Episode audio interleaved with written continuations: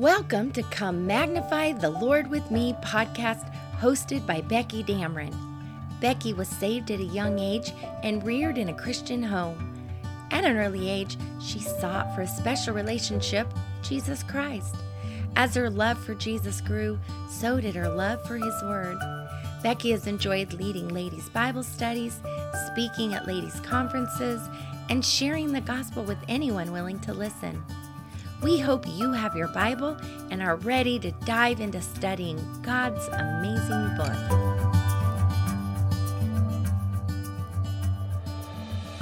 Oh, we had a great time looking at Genesis 1 1. There's so many verses that talk about in the beginning Psalm 104, verse 5 Who laid the foundations of the earth that it should not be removed forever? Oh, this is God who does that. Psalm 102, 25 Of old thou hast laid the foundation of the earth, and the heavens are the works of thy hand. God is so great. But back to heaven and earth and what happened and in the beginning of time. Verse 1 says, In the beginning, God created the heaven and earth, and the following verses then give detail to that verse. We're going to see that happen also in Genesis 2. God's going to talk about creating man and woman, and then he gives more detail in chapter 2. But right here, as we look at the detail of that creation, in verse 2, it says, And the earth was without form and void, and darkness was upon the face of the deep, and the Spirit of God moved upon the face of the waters. Oh, I love looking at that. The Spirit of God, that third part, the Holy Spirit, was there at creation and moved upon the face of the waters. We'll, we'll look at that in just a little bit, but I want to first look at the earth was without form and void. And of course, this is just my imagination, but I, I picture just uh, a mess of stuff. Um, so many, so many times, uh, scientists they want to talk about evolution and they have part truth in that oh it was that first day it was just a mixture of water and dirt and everything that was going to be created. Elements there but not separated. I look at it that way. In jeremiah 4 23 there's some wording that is just the same as without form and void. It's the same wording in jeremiah 4 23, it says, And I beheld the earth, and lo, it was without form and void, and the heavens, and they had no light. So this is another description of that beginning. Isaiah 34 11 has some same wording also. And there's some words that I'm not familiar with, but it says, But the cormorant and the bittern shall possess it. So it's talking about this terrible time. The owl also and the raven shall dwell in it. He's talking about when something's going to be desolate. And he shall stretch it out upon it the line of confusion and the stones of emptiness. Those words, the line of confusion and the stones of emptiness, are the same idea of without form and void. So it's just emptiness. Everything's there. It's a conglomeration of substances. And of course, we weren't there, just as God said. Who, where were you whenever I did all that? Yeah, we, we weren't there at all. We don't know, but we can at least look and study at God's word and try to see what he is describing here. So, and then day one, it says, And God said, Let there be light, and there was light. And God saw the light that it was good. And God divided the light from the darkness. And God called the light day, and the darkness he called night. And the evening and the morning were the first day. So we don't have any sun or stars or moon at this time. That's okay. We don't have to because God created light. I think of the darkness here as what God must have brought over the land of Egypt in one of the plagues. He didn't have the sun not shine. The sun was shining elsewhere, but he just had darkness. So darkness is real. This is not just, oh, there's no light. No, they this darkness I believe that the Egyptians felt was saw or didn't see, they felt it too. It was real and God created the darkness and the light. He created both and he didn't need to have the sun for it because how is it possible? Cuz he's God and we serve an awesome God and God can do anything. And I'm so happy for that fact. That's just wonderful. So, day one, you've got the elements, the water, it's, uh, it's without form and void, and you have lightness, light and darkness. As we continue on, we're going to look at day two. And God said, Let there be a firmament in the midst of the waters, and let it divide the waters from the waters. And God made the firmament and divided the waters which were under the firmament from the waters which were above the firmament, firmament. And it was so. And God called the firmament heaven, and the evening and the morning were the second day. We looked at this a lot the last episode and saw that this heaven that he's talking about here is not where his throne is. This heaven is space and outer space. That's what this heaven is. And that's what he divided and separated. Remember, we have this mass of elements. He separated then the, I think of the periodic table, the parts of the periodic table that's going to be in the atmosphere, and then the parts that are in the earth. He separated that and he created the firmament, or we would call it nowadays atmosphere. And if you notice here, it talks about waters above and waters below. Before the flood, there was a like a canopy of water, like a greenhouse that covered all the earth. And it's not that strange to think about it because sometimes we have that. Of course, they didn't have rain back then, but sometimes we have this perfect cloud cover above, and you have plenty of light and plenty of sunshine, but yet no rain. Well, what happens now is that builds up and we get rain after that. They didn't have rain at that time. They had a perfect uh, amount of sunshine coming through. Of course, the sun was not created yet, but this water was going to protect man from the sunshine, too much sun. And it, I believe it was like a greenhouse effect, and things grew just beautifully and perfectly. And this is that firmament above that they talk about. Okay, let's continue on. Day three. It says,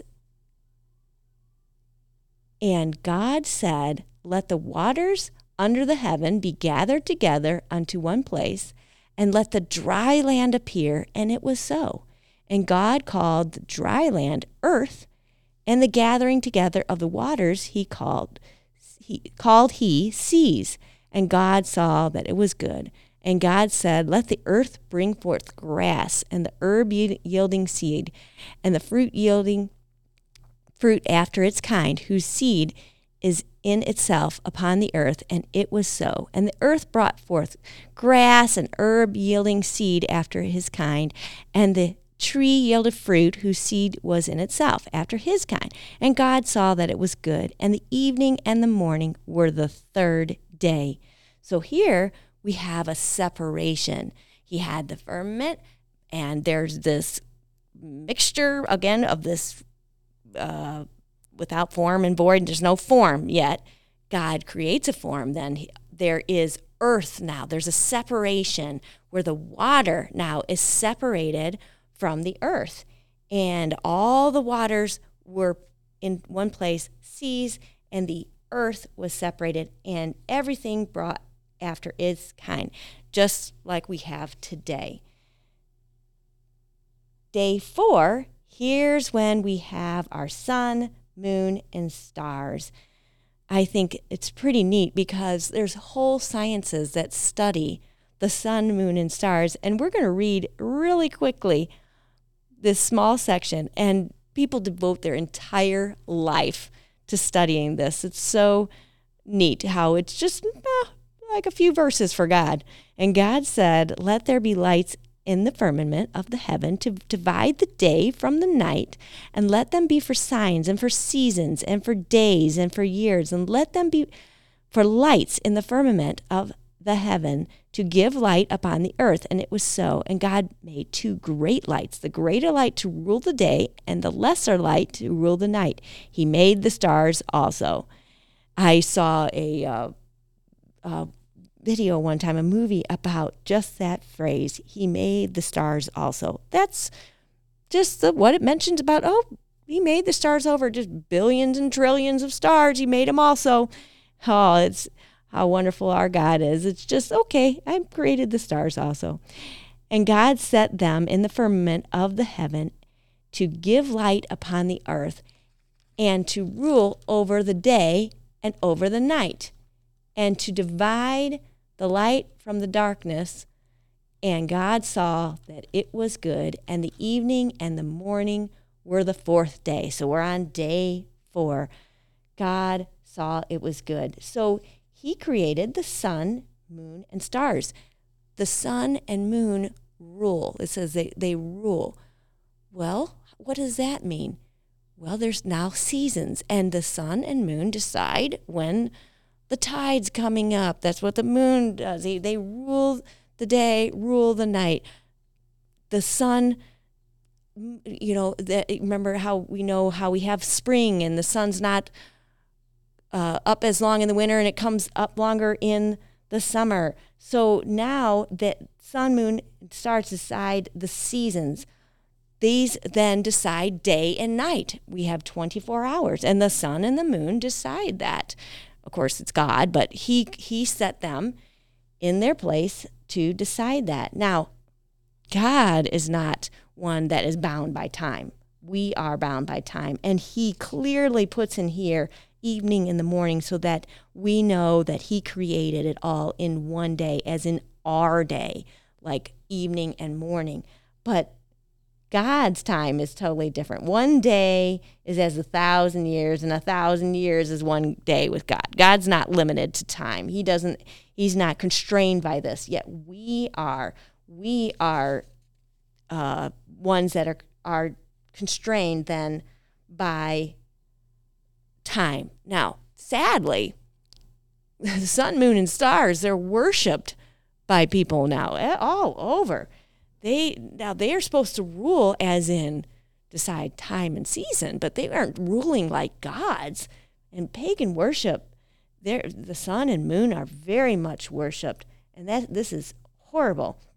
They were just they were just something that God created. I mean, it's a creation like the stars, and they created the stars also. And yet, man is so finite, and we foolishly make these gods. God wasn't all impressed, like, wow, look at the sun.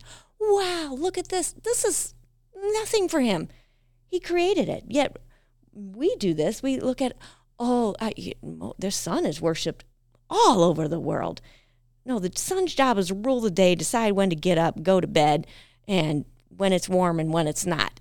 That's that's all the sun's job. He, the sun has, I use the pronoun he. It's not a he or she, but the sun's job is just small compared to what God does.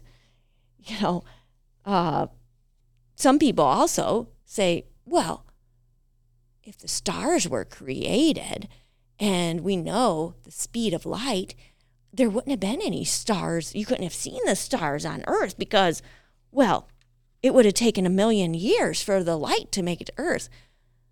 Um, nope.